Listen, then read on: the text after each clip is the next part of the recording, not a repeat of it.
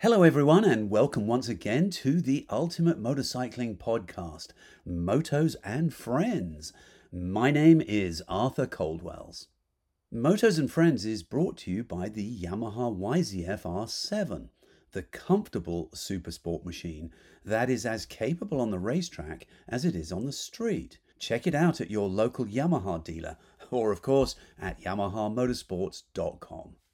In this week's first segment, senior editor Nick De Sena finally gets to ride the Aprilia RS660 at Laguna Seca, no less. Pretty much the perfect track environment for Aprilia's brilliant middleweight sport bike. However, having said that, everyone acknowledges that the RS660 is an awesome motorcycle on the road, but it's not a super sport machine. So, could it be just a little out of its depth on the track? In the second segment, I chat with another one of my good buddies and riding friends from Honda, Mike Snyder. Mike was in the marketing department at Honda for several years before he retired a couple of years ago. His insights into a couple of the models and technologies developed during his tenure are interesting to hear. He's also quite the rider himself, an ex club racer who, although he's hung up his racing leathers, he's now a guy who really enjoys his foreign touring exploits too. So, from all of us here at Ultimate Motorcycling, we hope you enjoy this episode.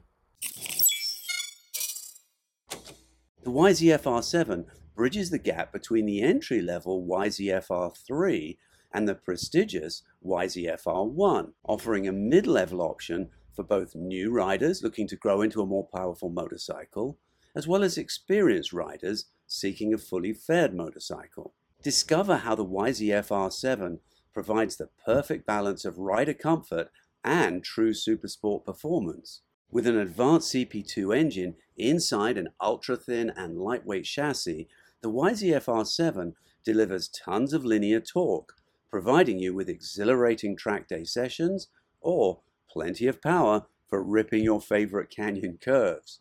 Take a closer look at YamahaMotorsports.com or see the YZF R7 for yourself at your local dealer and see where our world meets yours.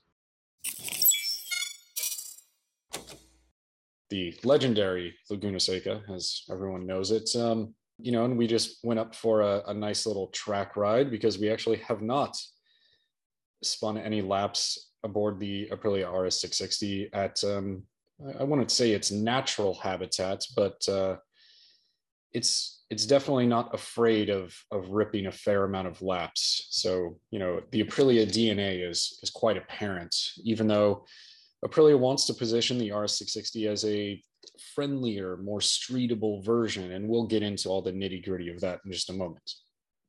All right. So the 660, just refresh my memory on what what kind of engine that is. Uh, so that is a parallel twin engine that follows similar architecture to the venerable RSV4 power plant, which is the, the V4 configuration. So uh, four cylinders, and obviously this is a two. Um, you know, claimed figures are are quite good. It's a very very potent little parallel uh, twin engine. So makes something like 100 horsepower at 10,500 RPM and 49 foot pounds of torque at uh, 8,500 RPM per Aprilia spec sheet.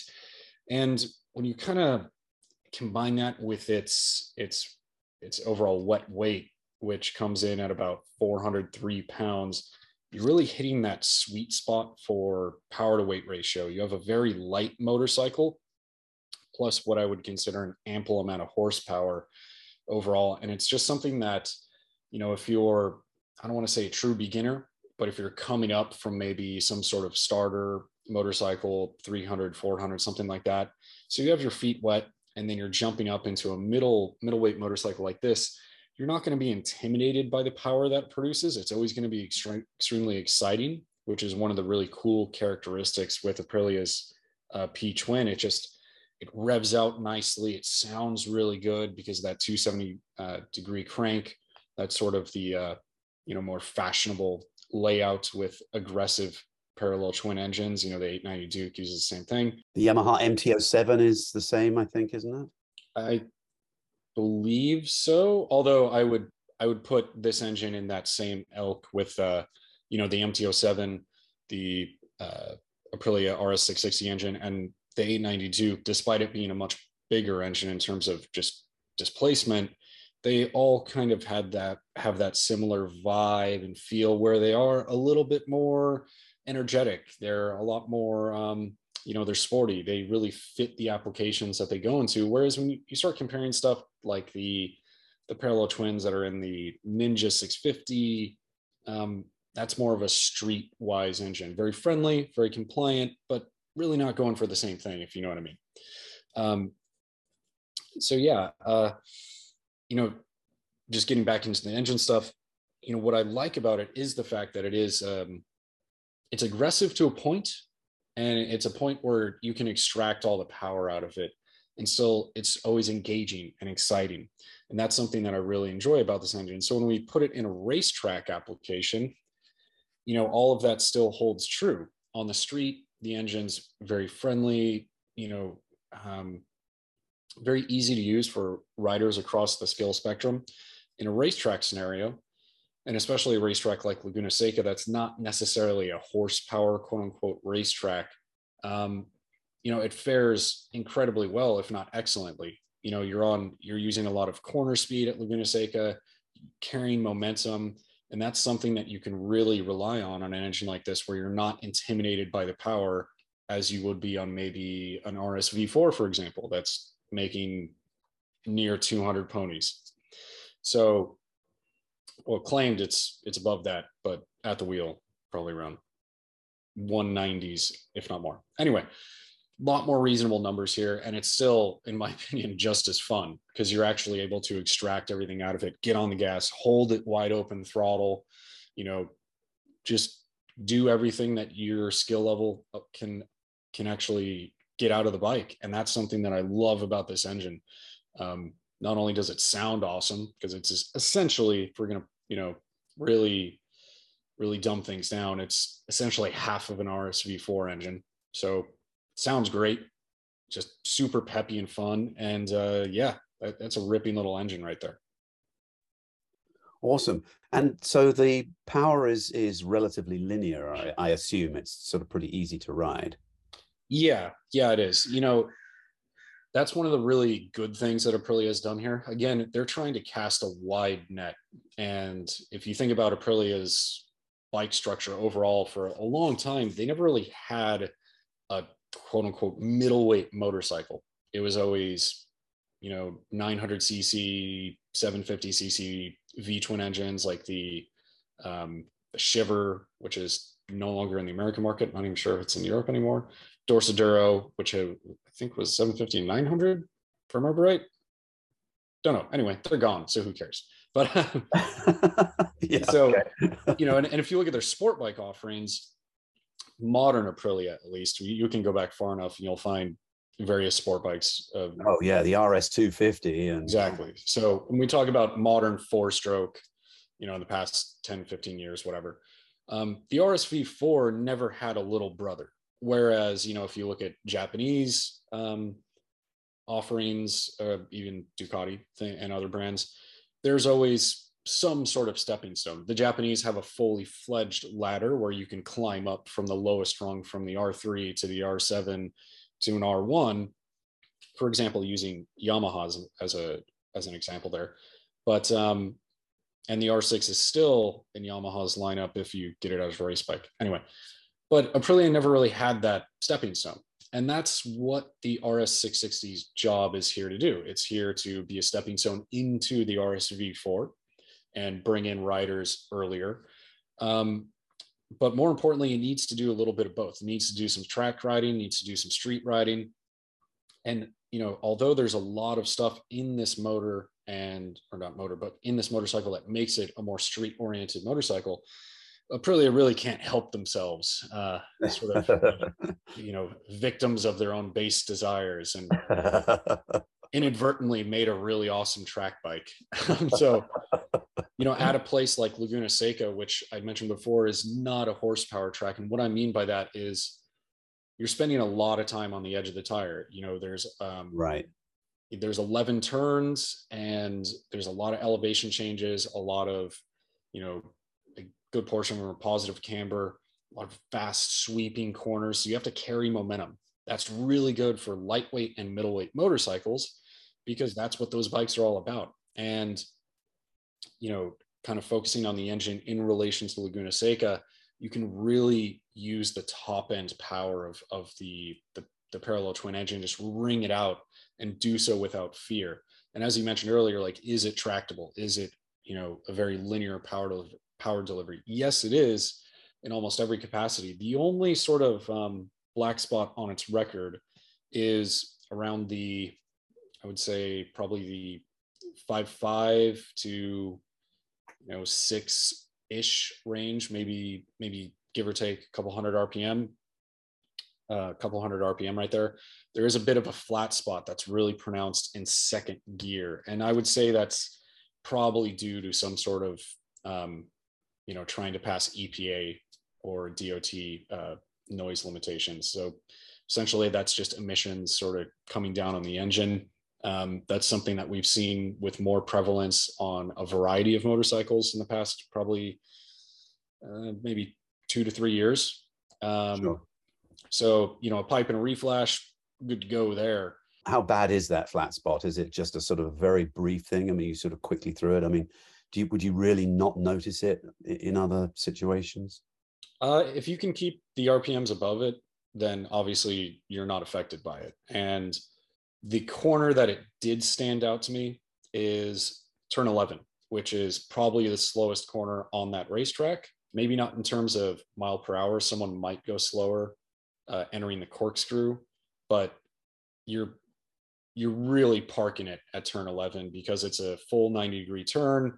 Sure. Coming onto the front straight, it's it's probably yeah. I, I would say comfortably that it is, I guess, the slowest turn on that on that track, and probably one of the most important too, because you have to get a really solid drive onto the front straight. So, um, yeah, that's where that flat spot did occur for me, and essentially, you're just sort of able to adapt and carry a little bit more roll speed and keep those RPMs up to try to avoid that flat spot.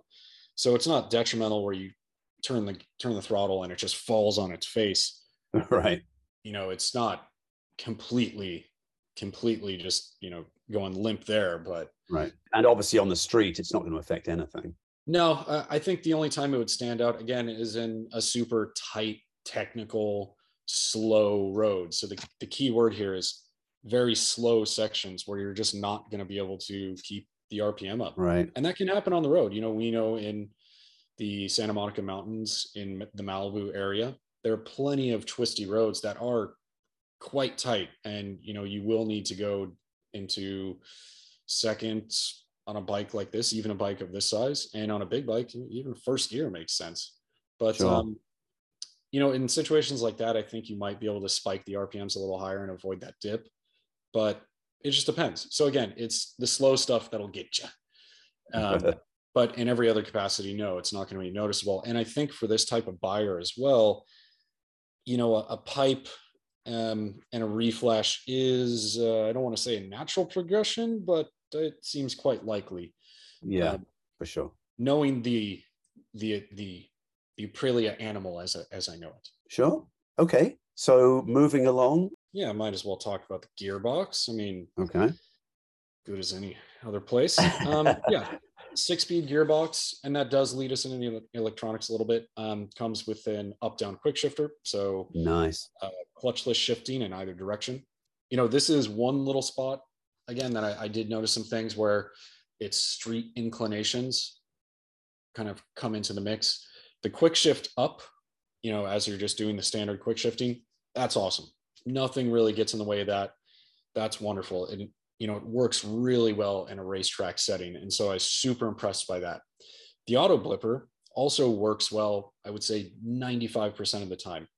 The only issue that you're going to have with the uh, auto blipper, and so that is the downshift that we're talking about specifically, is it has, I would say, a little bit more conservative over rev protection. And again, this is something that is only going to come up at the racetrack because if you think about riding on the street how often do you really um, you know downshift within earshot of the the red line. Not too often, unless you're in some sort of panic situation.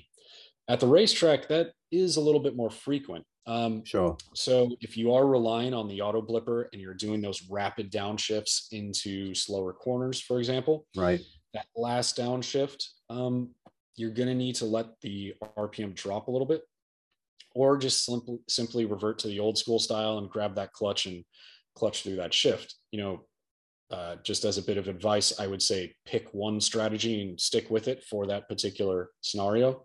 Uh, it's a little tough to do auto blip, auto blip, and then grab the clutch and do the final shift. Usually just either use it or go old school. Um, but that's the only observation I have there. Other than that, the auto blip function, when you're going into corners where you're not just spiking the revs super hard.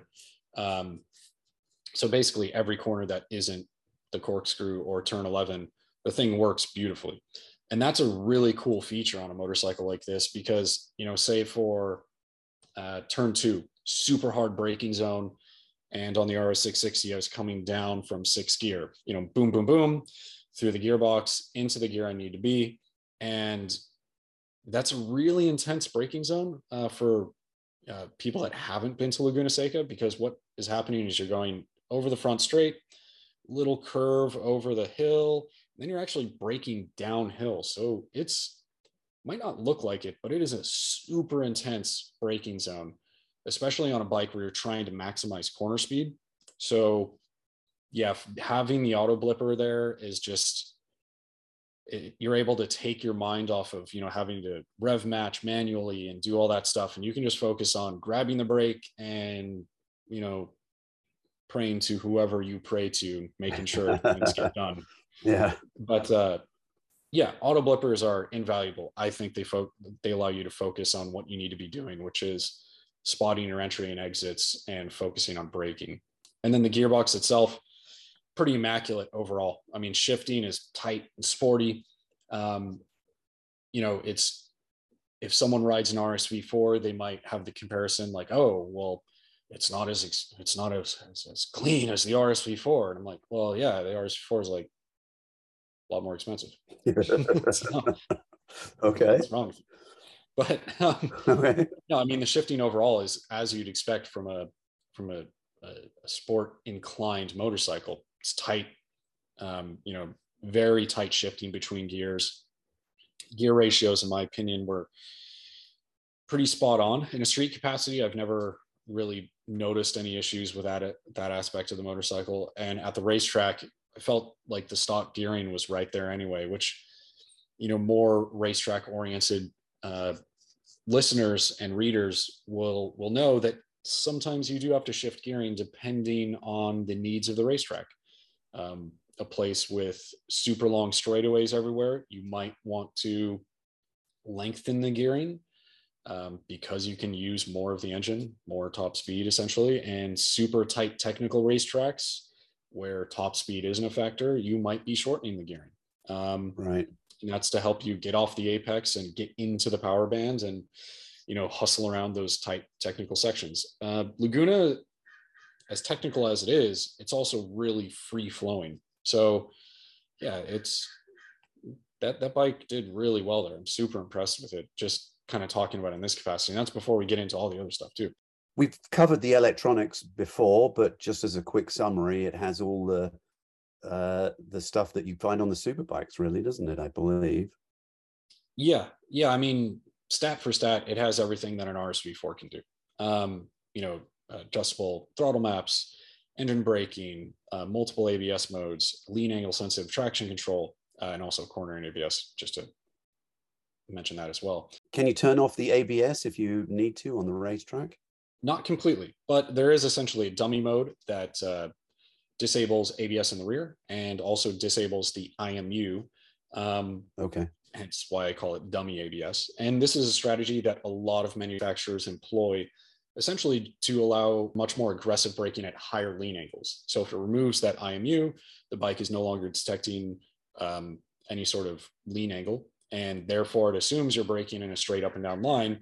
And as we all know, your contact patch is much smaller at higher lean angles. So you'd never hit the ABS threshold and trigger it if you're braking aggressively. Now, the reason you can't disable ABS in the front is per Euro, Euro 5 standards.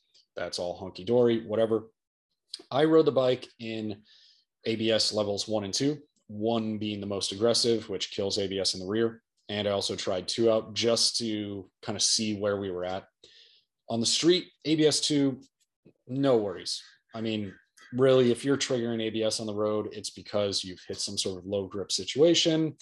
And I think having the IMU is a huge benefit. On a racetrack scenario, I can see how riders may be on either side of the fence. I was able to use it, do some good laps. And yeah, I was triggering it, not to a point where I'd really kind of turn my nose up at it. I did opt for ABS 1 uh, the rest of the day, but that's personal preference based on your pace and skill level and everything else. Um, I just felt that I was able to brake harder, more aggressively in ABS level mode one, um, which is what it was designed to do. So we're all good there. So with the TC, you get uh, multi-level uh, traction control as well, and that's that's always really cool.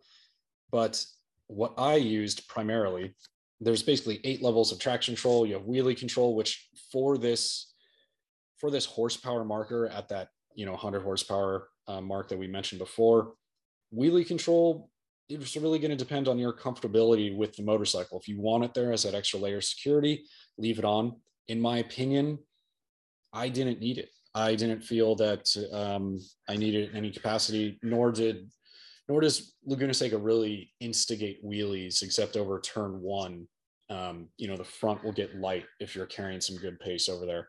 But again, you know, wheelie control, I just turned it off to just extend the leash a little bit more.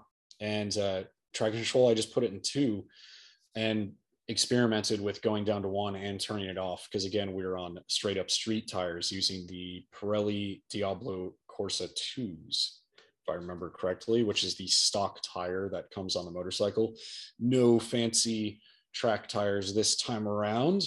Um, so this is a true stock bike on a racetrack sort of test. Um, and really, the only reason I kept it at, at level one and two um, is just because you know we're on a standard street tire, and as the day progresses, as the tire wears, the temperature increases, et cetera, et cetera. Just having that little extra layer of security is nice. Um, that said, the engine is tractable and you can control it quite easily just by managing the throttle. Um, so even when I turn it off and I'd initiate some wheel spin during in some of the lower grip areas of Laguna Seca, particularly on the exit of turn two, and um, also in turn three, which is pretty flat. Well, it's not pretty flat, it's very flat. So there's no camber to help you out. And it's a, a little bit beat up by cars and whatnot.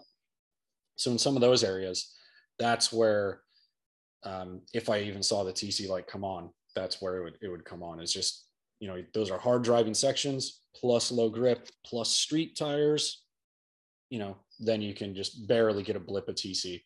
And again, it's really going to depend on your skill level. A super fast um, you know someone that's really focusing on club racing or MotoAmerica stuff they're going to have a different opinion than than me obviously um, they might just totally disable tc and someone that's you know not in a a group they're running intermediate novice whatever they might really like that extra layer of security that tc will give them and that's that's kind of the beauty of those systems you can go hard in either direction so yeah and then we have the throttle maps, stuff like that, power modes, three of those. Um, honestly, I preferred the most aggressive one in that in that context, and I think it's just the fueling's really crisp and clean. It's aggressive, but doesn't go overboard. Very fitting for a racetrack situation. Sure. Okay. All right. Well, moving right along. Um, you know, Laguna Seca, as you've already observed, is is uh, you know fast and flowing. So presumably the, the RS660 has some pretty good handling associated with it, and of course braking.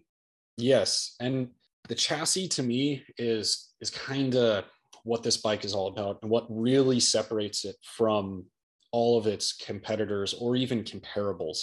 You know, if we look at the class overall, so if we look at the SV650, the Ninja 650, the Yamaha YZF R7, um, you know, any of the middleweight motorcycles, you know, whether it's the Nakeds or the, the fully faired equivalents, they're all using steel trellis frames or tubular steel frames in some capacity. Whereas the Aprilia uses a twin spar aluminum frame that is really how we're saving a lot of weight in comparison to those other those other motorcycles. The engine is a stress member for the chassis. Uh, swing arm is directly connected to to the engine. Again, saving weight, less bracketry, et cetera, et cetera.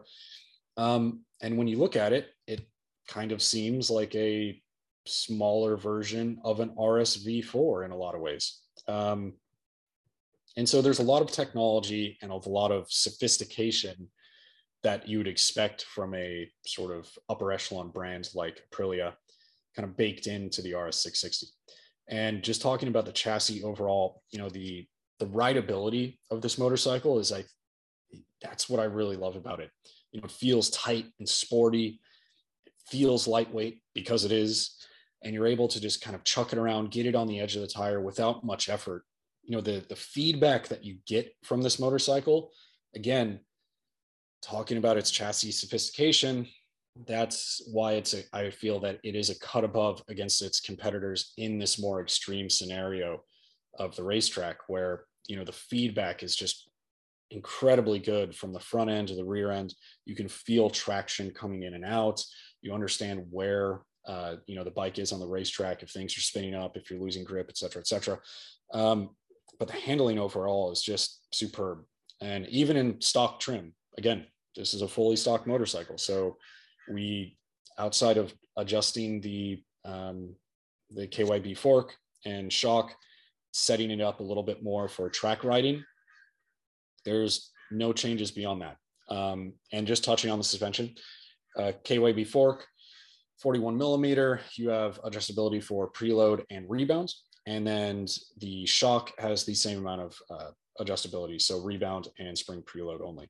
Again, it's not a fully adjustable shock, but quite a bit more than some of its competitors um, that don't offer any adjustability on, on on their forks.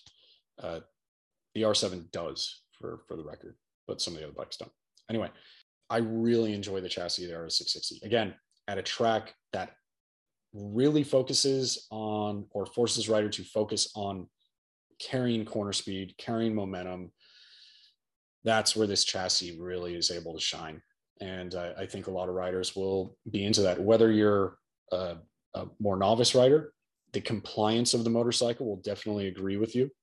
And if you're a more advanced rider, you can take advantage of its nimble qualities and just start chucking the thing around into into corners and doing whatever you feel comfortable with because this thing is definitely up to the task. Right. Yeah, it sounds really well balanced. What's it what's it like on the brakes? It has uh Brembo brakes. It does. Um, now, these are older Brembo brakes. They're still four piston, uh, radially mounted calipers, et cetera, et cetera. Does have 320 millimeter discs in the front. You know, braking power is more than adequate, um, especially for a bike of this size, weight, and the speeds that you'll be achieving. Coming down into turn two, I think the fastest I was going was like 120 or 121 miles an hour or something like that. So you're on the binders pretty good, especially on a bike like this where you are going to be braking a little bit deeper, trying to carry some momentum. So typically that does mean trail braking a little bit more aggressively. Going back to that ABS mode one, um, yeah, you can trail brake deep as you dare essentially. And um, braking feel is quite good in the front and rear. Um, has a, I wouldn't say a, truly aggressive bite that say Stylemas might offer that are featured on the RSV4 and Tuono factory. And I also think just the standard Tuono at any rate. But what you get, I think, will appeal to a lot of riders where it's not too aggressive and definitely not too soft um, for someone that is really looking at this from a performance end of the spectrum. So braking, no complaints really. Excellent. So it sounds overall as though you really enjoyed the bike. It sounds like Laguna is is pretty much the perfect track for this bike if you want to go out and have a track day and have fun. Yeah, I mean, it, Laguna is sort of a special place for motorcyclists overall, um, just because of history that's that's kind of uh, associated with a racetrack. But looking at it and applying the logic to to other other racetracks, you know, a motorcycle like this, as we've said multiple times in this in this podcast, is really focused on extracting you know high corner speeds, getting on the gas early, and uh, you know maximizing its potential through the chassis. So leaning on its agility to get the job done instead of raw horsepower like like what a, a liter bike might do. And Laguna is a fast flowing racetrack. Um, you know, other racetracks in California that I can think of that really um, want you to to again lean on the chassis, maximize maximize corner speed. Chuckwalla Valley Raceway out in in well Chuckwalla. Sonoma has some areas like that. Uh, you've ridden Road America. That seems quite flowy. Yeah, but that's fast. It's got some really fast sections, so you'd be at sort of wide open throttle for a long time. Not that there's anything wrong with that. Yeah. Oh, uh, Barber, Barber Motorsports. Oh, Barber, perfect. Yeah. Oh, that that the the RS660 would love Barber for sure. Um, and then also the Ridge up in Washington. You know, I haven't ridden it myself, but watching MotoAmerica races. Yeah. And that said, this is a, a, an aside thing. Anyone that's listening to this definitely needs to go ahead and watch the MotoAmerica Twins Cup racing because it's excellent. It's super close racing. You know, the top 10, maybe even more, could definitely get on the podium or win on any any given Sunday, so to speak. Um, but that is that is awesome racing, and the R660 is a prominent figure in that in that grid. Um, a lot of people are running it. It won the the championship in its maiden voyage voyage last year, so kind of all good there. I guess that does sort of lead us into a conversation about the ergonomics. Okay it seems a little silly to ask you about comfort on on a racetrack, but in terms of racetrack usability, what are the ergonomics like? So this is actually a really really cool thing here because if you take a close look at the RS660, it is positioned as more of a street motorcycle that can do track days.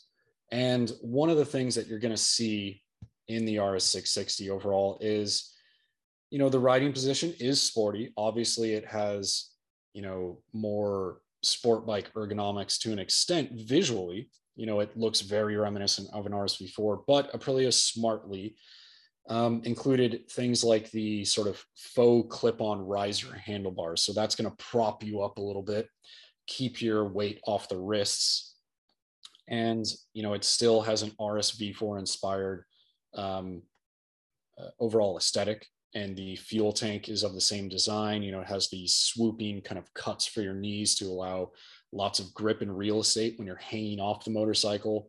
The seat is strangely comfortable for a sport bike. Um, I would say the latest RSV4 and the RS660 and also the Ducati Streetfighter and the Panigale for that matter, all employ seats that if we think back to, you know, prior generations of sport bikes overall from every manufacturer, they did not really focus on you know comfort for your backside we'll say. And uh, these bikes do. Um, you're not too cramped in the leg positions and so all these things you might be listening to me and, and go well okay that doesn't you know that sounds more street worthy in a lot of ways it is. Um, so does that hold it back at the racetrack? No not really. I wouldn't say so at all. I think if i were to start tracking this bike or racing it I would go to a more traditional set of clip-ons just to get that slightly more aggressive profile.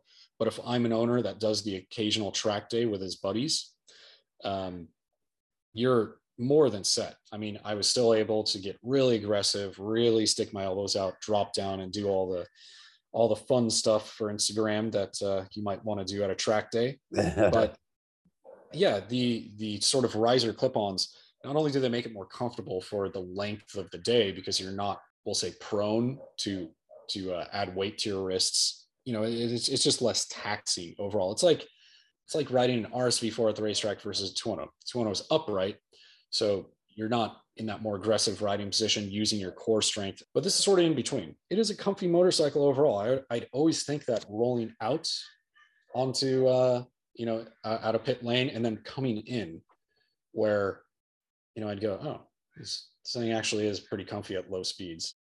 You know, to sort of recap, you know, what we got with the RS660, awesome little motor. Yeah, there is a bit of a, you know, flat spot that's most pronounced in second gear, kind of in that you know five to mid six thousand RPM range. Um, you know, even with the we'll say budget suspension, still works quite well. I think if you're really focused on hammering lap times and you're a truly focused track day guy or gal, or even club racer, yeah, you're going to swap out and you know swap out the shock and do cartridge kit for the fork, and you'll be you'll be golden. That'll definitely net a couple seconds right off the top. Um, but again, I mean, this suspension, I wouldn't say it held me back at all. Um, you know, the, the gearbox is really good. The only thing is that when you really start spiking the revs, yeah, that auto blipper can show its street sensibilities. This, this is something that'll never happen on the street at all. And the chassis, it's just excellent. It's it really pairs well with the kind of horsepower that this engine is making, and that's sort of yeah, that, that really just locks it in for me because you have this engine that you can use. You can extract everything that you want out of it. And then you have a chassis that, you know, just really carries you along and allows you to do whatever you want, whatever your skills will allow. And I think that applies to riders that are at the, the start of their sport riding career and people that are really focused on pushing it to the next level via club racing, racing, whatever. So it's a very versatile package that, you know, was supposed to be kind of a street bike, but again, really can't help it. okay, so all of this, all of this for um, a quick price refresh. Uh, what is the what's the cost of this bike? We're talking uh, eleven thousand two nine nine, um, and then plus two hundred bucks for the lava red and acid gold colorways. I rode the Apex Black color just because, well, that's what they had during um, uh, the Aprilia Racer Days program. Sounds good. Well, it sounds like you had a lot of fun, and it sounds like it's a, a great bike. It's a, a great street bike that works really well on the track as well. Yeah, yeah. There's not much holding it back, really. I mean, again, I, I did this full test at you know the Aprilia Racer Days uh, track day event, which tours the entire United States. So you can go out there and test various Aprilias. Um, you know get some laps in and uh, you know aprilia's whole whole purpose for this is to hopefully get more butts and seats but yeah it was a full-blown stock test so you know we did it on street tires and even the pirelli diablo rosso corsa 2 performed well despite the fact that it's a street tire. You could definitely see its limitations in a racetrack setting but now it held its own great. All right. Sounds good. Hey appreciate your insight as always. Sounds like a fun motorcycle. There's a place where the track meets the street, where the next generation of rider meets a new generation of supersport machine. It's called R World, and the Yamaha YZF R7 is your gateway. The YZF R7 bridges the gap between the entry level YZF R3 and the prestigious YZF R1, offering a mid level option for both new riders looking to grow into a more powerful motorcycle, as well as experienced riders seeking a fully fared motorcycle. Discover how the YZF R7 provides the perfect balance of rider comfort and true supersport performance.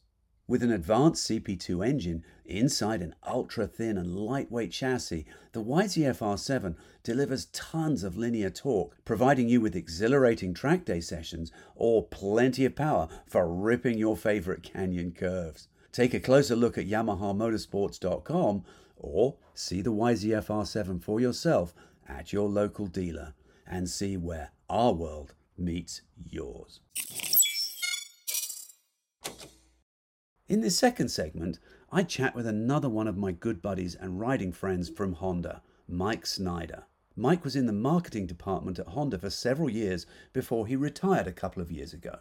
His insights into a couple of the models and technologies developed during his tenure are interesting to hear. He's also quite the rider himself an ex club racer who, although he's hung up his racing leathers, he's now a guy who really enjoys his foreign touring exploits too. I was road racing a, a Hurricane 600 at the time. So uh, I uh, I was a car guy during the week and I was a bike guy on the weekends, and um, that went on for some time. And of course, there was some overlap, but most of the time um, through the 90s, I was on the auto side, and uh, I road raced from.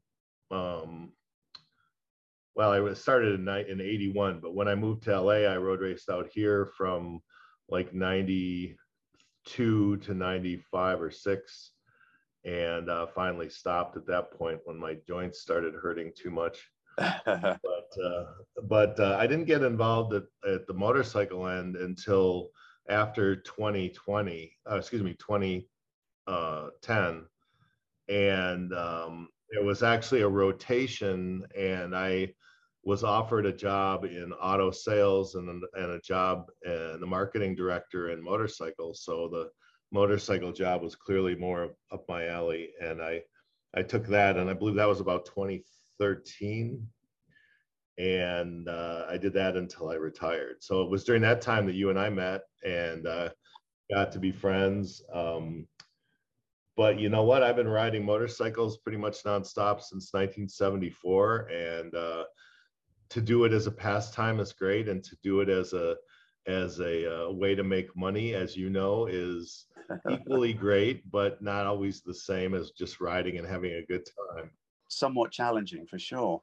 Yeah, the the uh, the first time that you and I met was when Honda decided to, to create the RC213V-S. Right.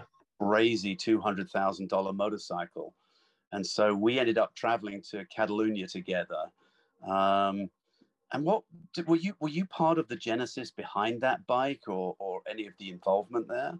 I was not involved in the genesis on the mechanical side, but uh, I was involved in our strategy on how to bring that to market. So um, the cool thing about Honda is that there's everybody has a say and everybody's voice is heard.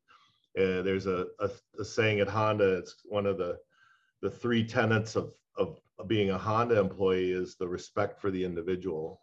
And what that literally means, if you translated it from Japanese to English, is we want to hear everybody's opinion about everything. So um, the decision was made to bring that to market, and the decision was made to bring that bike in as a street legal bike. And uh, we had an, a lot of discussion about that because making it street legal, as as you know, would uh, compromise a lot of the performance you know, and we had fought back and forth a little bit on that, but our president basically said, look, I want to build a, I want to build a, a, a MotoGP bike that people can ride on the street. I want people to be able to ride our technology from the MotoGP racetrack on the street whenever they want to. And um, just as a side note, those bikes are not replicas. I don't know if you and I had this discussion before, but those bikes are actual race bikes produced on the race line from race parts. So like the frames are the are the same part number as the racing frames unless there's a tab or two welded on for something extra but but it was not a production replica bike it was an actual race bike created on the the race line at HRC and then destined for street use so anyway, going back and forth uh, with my career, I was uh, arguing with our certification guys about whether we could make, uh, as you know, there was a kit for the bike in Europe that would bring it back to uh, higher horsepower and make it not street legal. And of course, we went round and round on that as far as certification goes, and we were not able to convince them to let us offer that um, based on our interpretation of the laws here. So um, the bike came in as a street bike. Uh, I think we have three of them in the market in the US.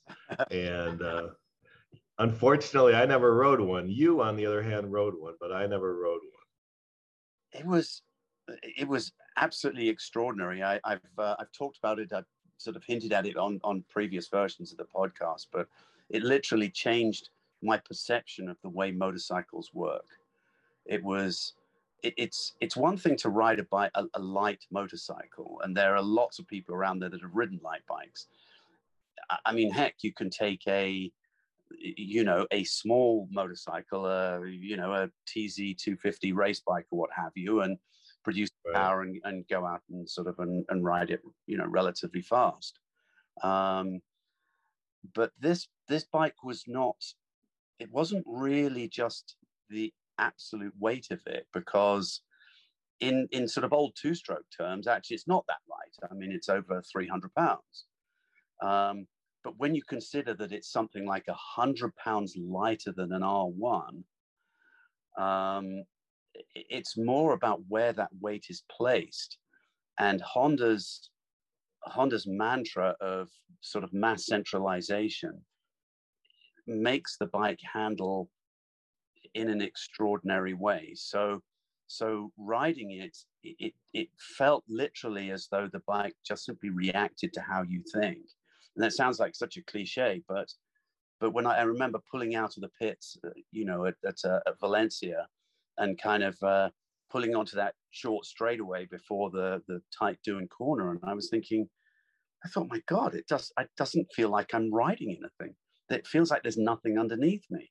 And so I did the whole, you know, weaving sort of backwards and forwards a little bit to, to try and get the feel of the bike. I was like, my God, this thing is so reactive, and yet it's not overreactive. I had this feeling that when I would come into a corner, I because I'm simply not a, a, at a MotoGP rider's level, I thought I'm going to come into a corner, I'm going to turn in too early, the bike's going to flop into the corner because it's way way too light and i'm going way too slowly. And i'm going to end up having to bring it upright and then bring it back down again. And i'm going to sort of wobble my way around these corners and it's just going to be very humiliating. But it actually wasn't like that. I, I could turn in at any point and the bike didn't overly turn in or, or not turn in enough. It simply did exactly what i wanted. And literally after about the first lap or two i thought I started thinking the way I, I absolutely should not. I was thinking, wow, this thing is so capable that let's push it a bit further. And well, if anything goes wrong, I can probably save it. so, which of course, there's no way I could, but but it makes you feel like that, and, and I it made me realize no wonder Marc Marquez rides the way he does because he literally feels completely invincible on it because he's about the only guy on the planet that does have the skills to pull it back. And of course, there's video after video of, of these sort of, uh, you know, crazy saves that Marquez made on the front, but the bike makes it makes it feel like that. Um, so yeah, it was an extraordinary achievement by Honda. Um, I, I, know there were a few frustrations about, you know, the the, the race kit on it.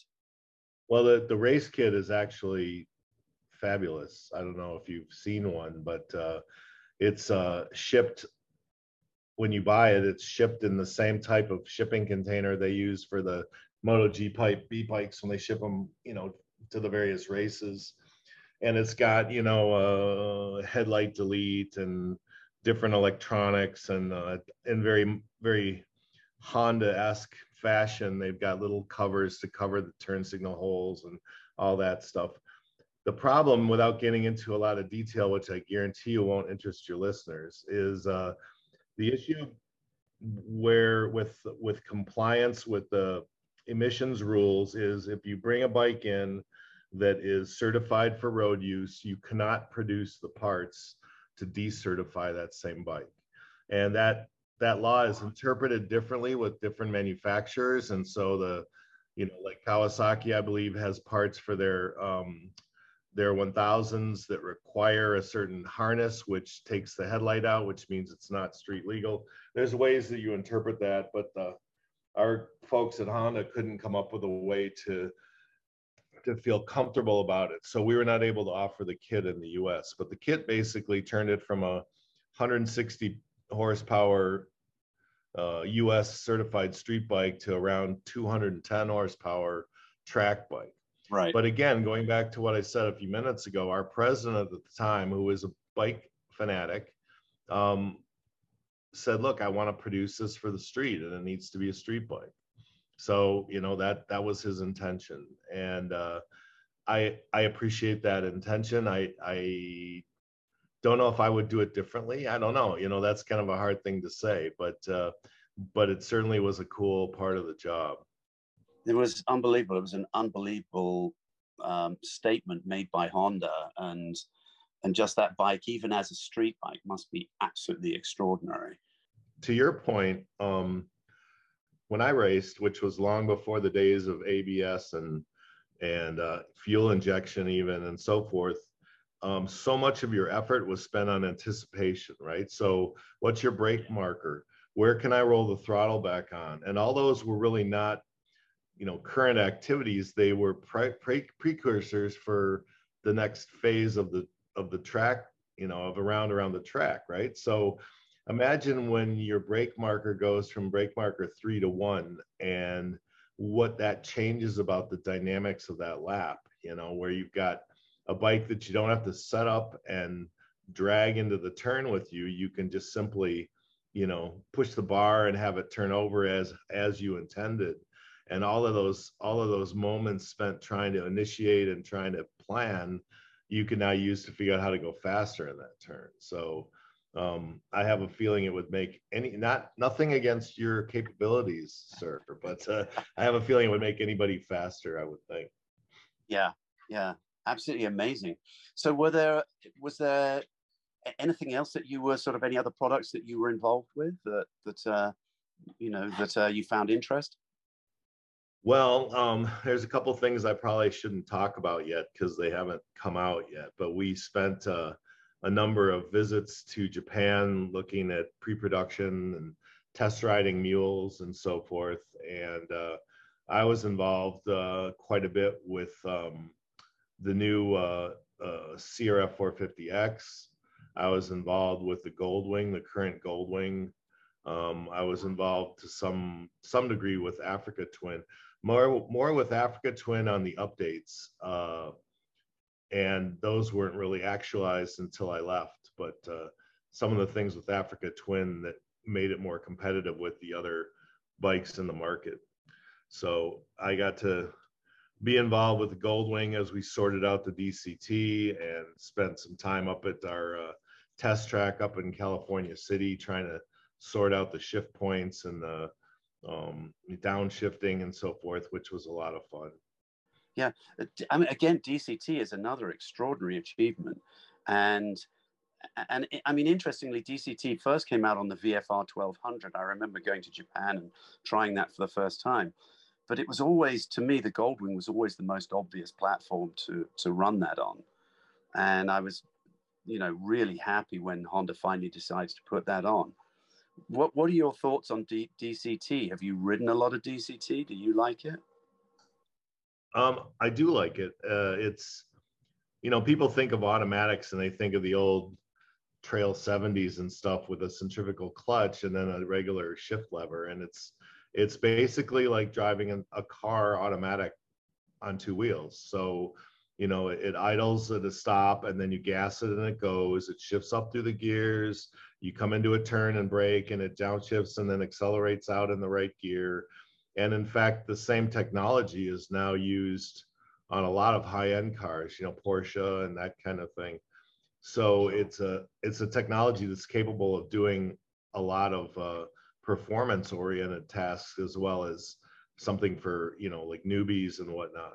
But uh, i think that the goldwing benefits a lot from dct it's nice bike to ride either way. Uh, the africa twin i think we probably didn't do as good a job as we could have um, explaining to the market what dct gave you. So when dct shifts you can on the off-road function on an africa twin you can set it up to do uh, gravel. It's called a gravel mode, where it will hang the tail out a certain amount and defeat the traction control uh, as you would want, you know, going fast on something like a fire road.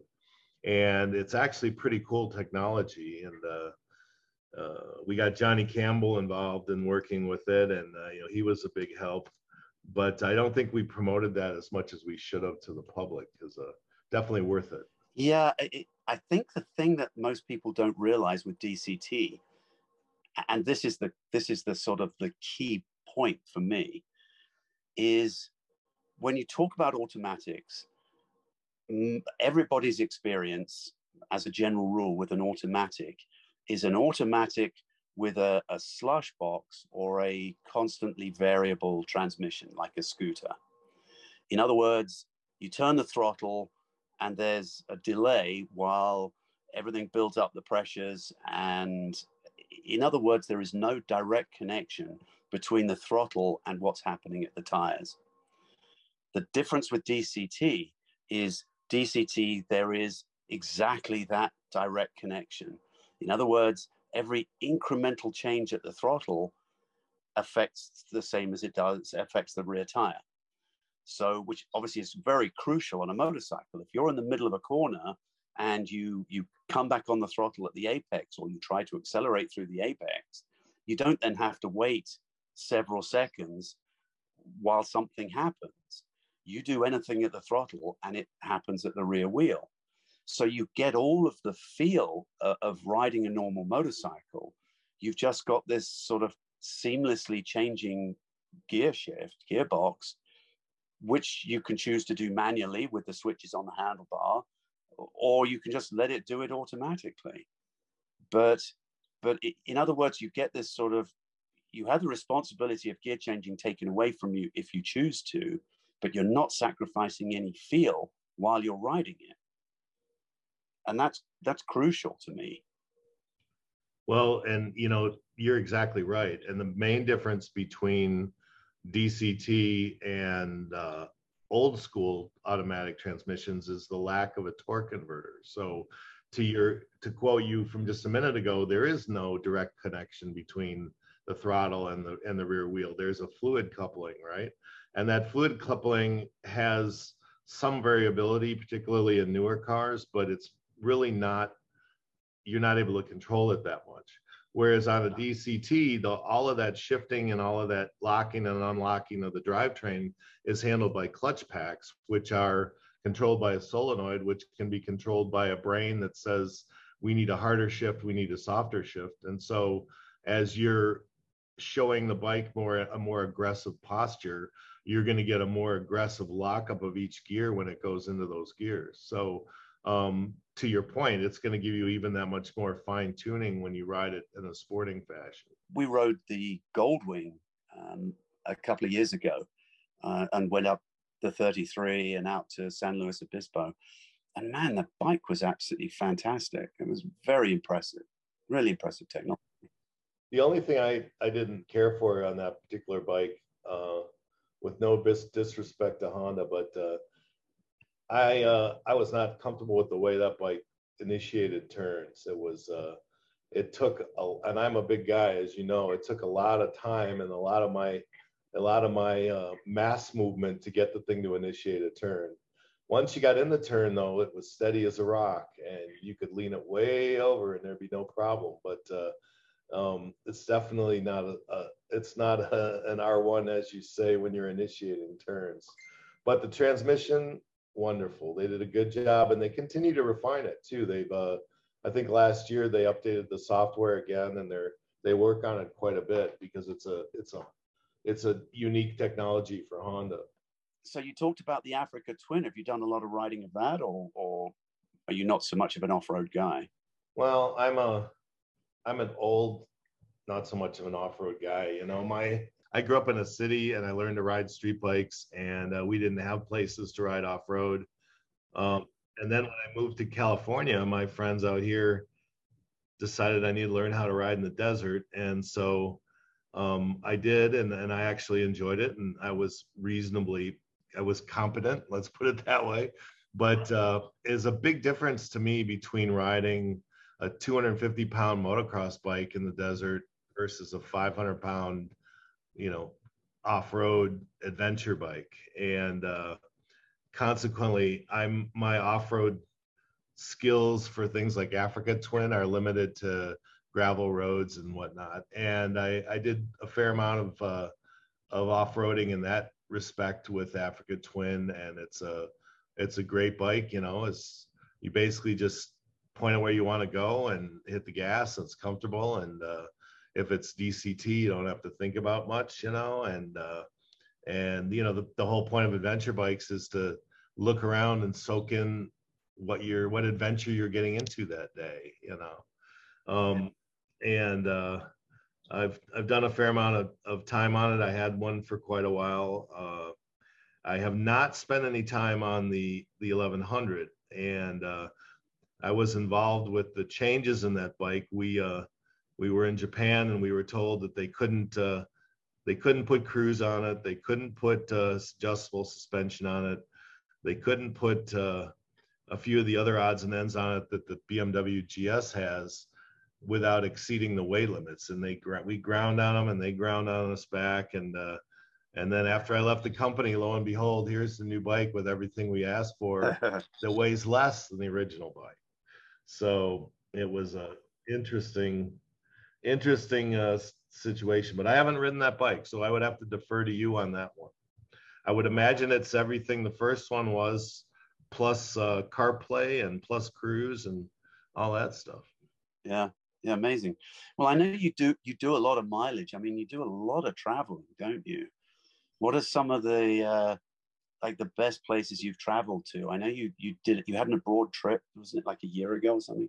I get a bit confused because of all the COVID crap, but yeah, well, COVID kind of shot down the uh, European travel for a while, but I've done a number of Edelweiss tours in Europe, which is uh, rental bikes in uh, Spain and Italy and and Sicily and and uh, Poland and uh, all over. And of course, there's nothing like riding the Alps. The Alps are the most amazing place in the world, um, and the culture of the uh, the area and so forth. But in the U.S., particularly with COVID, I've been doing quite a number of trips. We did a we flew up to Alaska and rode back.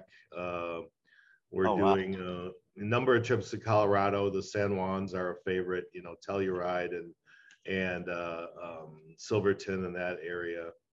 Um, as a matter of fact, next week I'm just going to do a short ride up to one of my favorite spots in California, which is uh, on uh, the Yuba River. So Highway 49 between um, uh, Reno and basically back towards Grass Valley in that area. So beautiful roads. It's cooler because it's at elevation. Um, nice people. So that's what the bike's all about, right? That's what it getting out there and enjoying it all. That sounds great. So how did you how did you get to do Alaska then? Did you fly up there and rent something or did you ride through Canada and do it? Well, I'm I'm too much of a chicken to ride all the way up there and back, but I'm I'm getting closer to that, thinking I may do something like that. But uh, we had two, a bunch of guys doing the ride, and two of them rode all the way up and uh, camped all the way and put about 6,500 miles on their bikes, but the rest of us flew into uh, Anchorage and rented uh, rented in Anchorage and rode back from there. So the we rented with um, Moto it was MotoQuest, and uh, they bring their inventory down in the fall and take it up in the spring. So they'll usually uh, orchestrate some kind of a deal if you want to do that, either of those type things. Um, but you know that trip is mostly through Canada because you're only in Alaska for a couple days, and uh, I really want to go back to Alaska and spend maybe a, a week or two just riding in Alaska itself, and uh, probably rent in that case because otherwise you're you know you're adding a lot of mileage. But uh, was it what was the most striking thing about Alaska to you? I mean, was there anything particularly memorable? Or?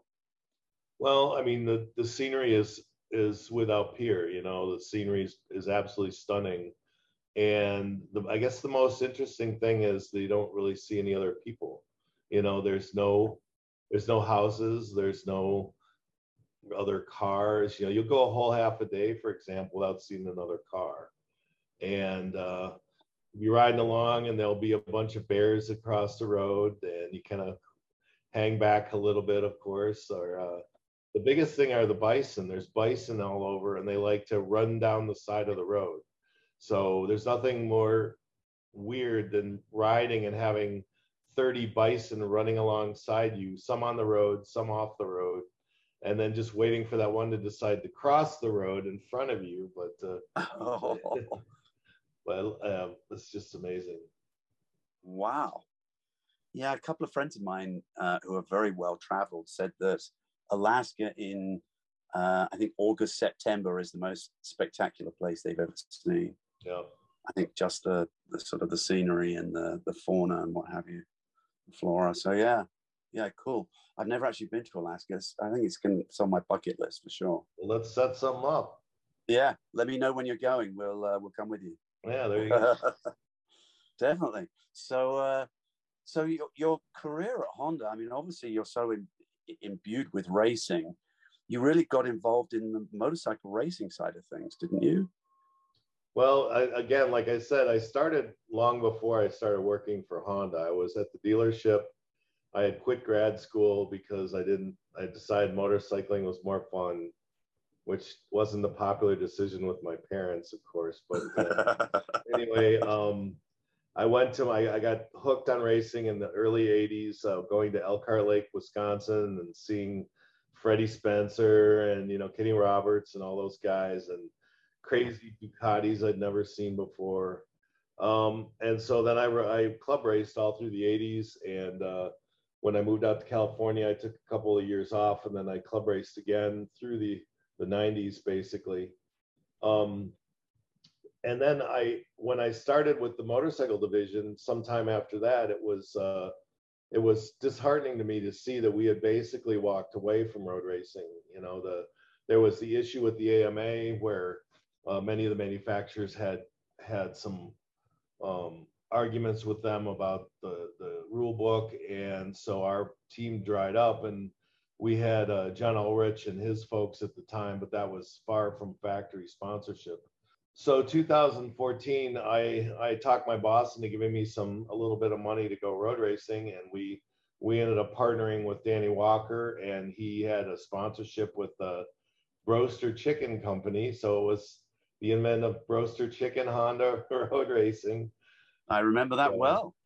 which uh, both of those danny's a great guy and runs a real good team and uh, the broaster chicken folks were a lot of fun and, and good sports and uh, That was awesome. That was with uh, Jake Gagne, I think, riding. It was originally, yeah, and then we lost Jake to um, uh, to World Superbike, of course, and then uh, a couple of the other guys who are now winning in MotoAmerica. So uh, had we stuck with it a little bit longer, we may have been doing pretty well. What was the, the sort of the, the most interesting part about about the racing program for you? Well, the, the most interesting part we ran into was that because we were one of the very few teams racing the Honda in the U.S., we did not have a lot of. Uh, there was the information supply wasn't very large, so the GSXRs and the R1s, you know, there was plenty of information out there, and HRC wasn't committed to our program, uh, and uh, we worked some with Ten Kate uh, out of the Netherlands, who was doing the World Superbike effort for Honda um, but we uh, we struggled quite a bit with with trying to get the right electronics package, and uh, that was an ongoing challenge. It was a it was it was a good challenge, kind of fun to to work on the problem, but it was also very disheartening when you knew you could do better and you just didn't have the right equipment to do it. Yeah, I would imagine. Yeah, Honda are doing are doing a lot better now in World Superbike. I'm I'm assume that you follow that, but uh, but the new team with uh, you know with Vierge and especially with Le, uh, Lecuona is, is really they're starting to starting to get some results. Yeah, and uh, I appreciate the fact that they're involved in that. So that um, the HRC president at the time I talked to, and he had he had committed. He said, you know, we need to fix this before we do anything at, at any other level. Which obviously they've done that. But if you'll notice, it took them a while to get to where they are. Um, Well, of course. well, but I mean, the Ten Kate stuff was actually pretty well down the road, and the only issue they had was the electronics stuff. Uh, and uh, HRC didn't want to work with them, so they went off on their own. And the first couple, two or three years, were pretty dismal. So I think they finally realized that this is not the World Superbike is not like guys with pipes on their stock bikes. You know, it's actually a equivalent technology to MotoGP or similar anyway. And I think once they accepted that and started investing the manpower, you know, they were able to do pretty well. So yeah, I uh, I talked to Jeff May. I don't know if you're familiar with Jeff, but uh, sure. Jeff uh, is one of the lone guys racing a CBR 1000 in MotoAmerica, doing well. Uh, he put it on the podium when I was at Road America this year. Um, and uh, he's running super sports so that's a little bit less of a challenge as far as finding technology uh, but he says the bike is is every bit as competitive as anything else out there and it's just a matter of having the right upgrades and having the right guy on the in the seat you know interesting i think uh I think hiring Leon Camier at the world level was was a, a good decision. Um, just as an aside, I was talking to uh, Brian Gillen at, at uh, Moto at MV Agusta a few years ago, uh, back in the days when Leon Camier was riding for them. And Brian said to me, he said, he said we called we nicknamed Leon Camier the computer because he said I've never met anyone with such an astounding ability to completely recount anything and everything that, that that's happening on the bike. And he said he can go out in practice and pull in and he'll say, well, on, you know, lap three, uh, I was going into a turn thus and such, and the motor was at this revs, and I was in third gear, and, you know, this is what I was feeling. And he said, and we go to the data, and he was absolutely right. And he said it was incredible, his, his level of recall. So I've, I've got a lot of hope for Honda in World Superbike. I think, I think they're going to do well. Yeah, me too. I mean, it, they've they've struggled with it long enough, and I, I think their commitment is there. So, but uh, you know, to your point, a lot of these guys um, are not computers, and they just get mad because it doesn't work right, but they can't tell you what's wrong with it. And uh, I know that's, or there's somebody like Marquez that just gets on the thing and twists the throttle and you know goes super fast, and you're not quite sure what what he's doing differently. You know. right his recovery appears to be on track. So we'll see what happens. He'll be back for next year, and I think it's going to be uh, it's going to be interesting. He's posted a lot of pictures playing with his dog, so I think it's time to get be done with the dog for a while and get back on the bike. exactly.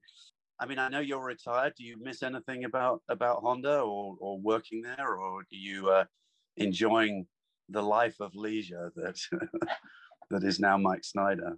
Well, um, you know, the best part of Honda was the people. Um, we had an outstanding group of people. Um, and I, I knew so many people, everybody from the, the lady and customer or in, uh, in, in company cars who has been there now in her 40 some years. And uh, she was part of the team and the gal who processed our expense reports. And all these people were great and were fun and you could you could call them up and get any help with anything you wanted. And uh, the nice thing about the people though is you keep the people. So i don't have to do powerpoint anymore and i don't have to go into work and sit at a desk with a suit on but i can call up my old friends and we can go riding or we can do anything we want so uh, you'll remember john seidel i think you know john worked for me in the motorcycle division and we uh, we did a trip to Europe together and rode through Poland and Hungary and uh, and uh, it was a, it was a wonderful experience, you know. So you keep the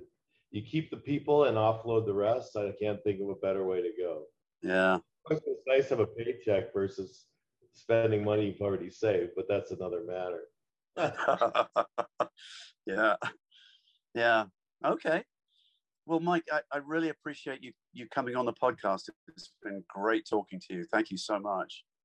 Oh, it's my pleasure. I, I appreciate the, everything you do for the sport, and I consider you a good friend personally. I like spending time with you. So anytime I can help out, let me know. Yeah, thanks. And uh, let's start planning the trip to Alaska. I'm up. I'm there. Let's go. Let's do it.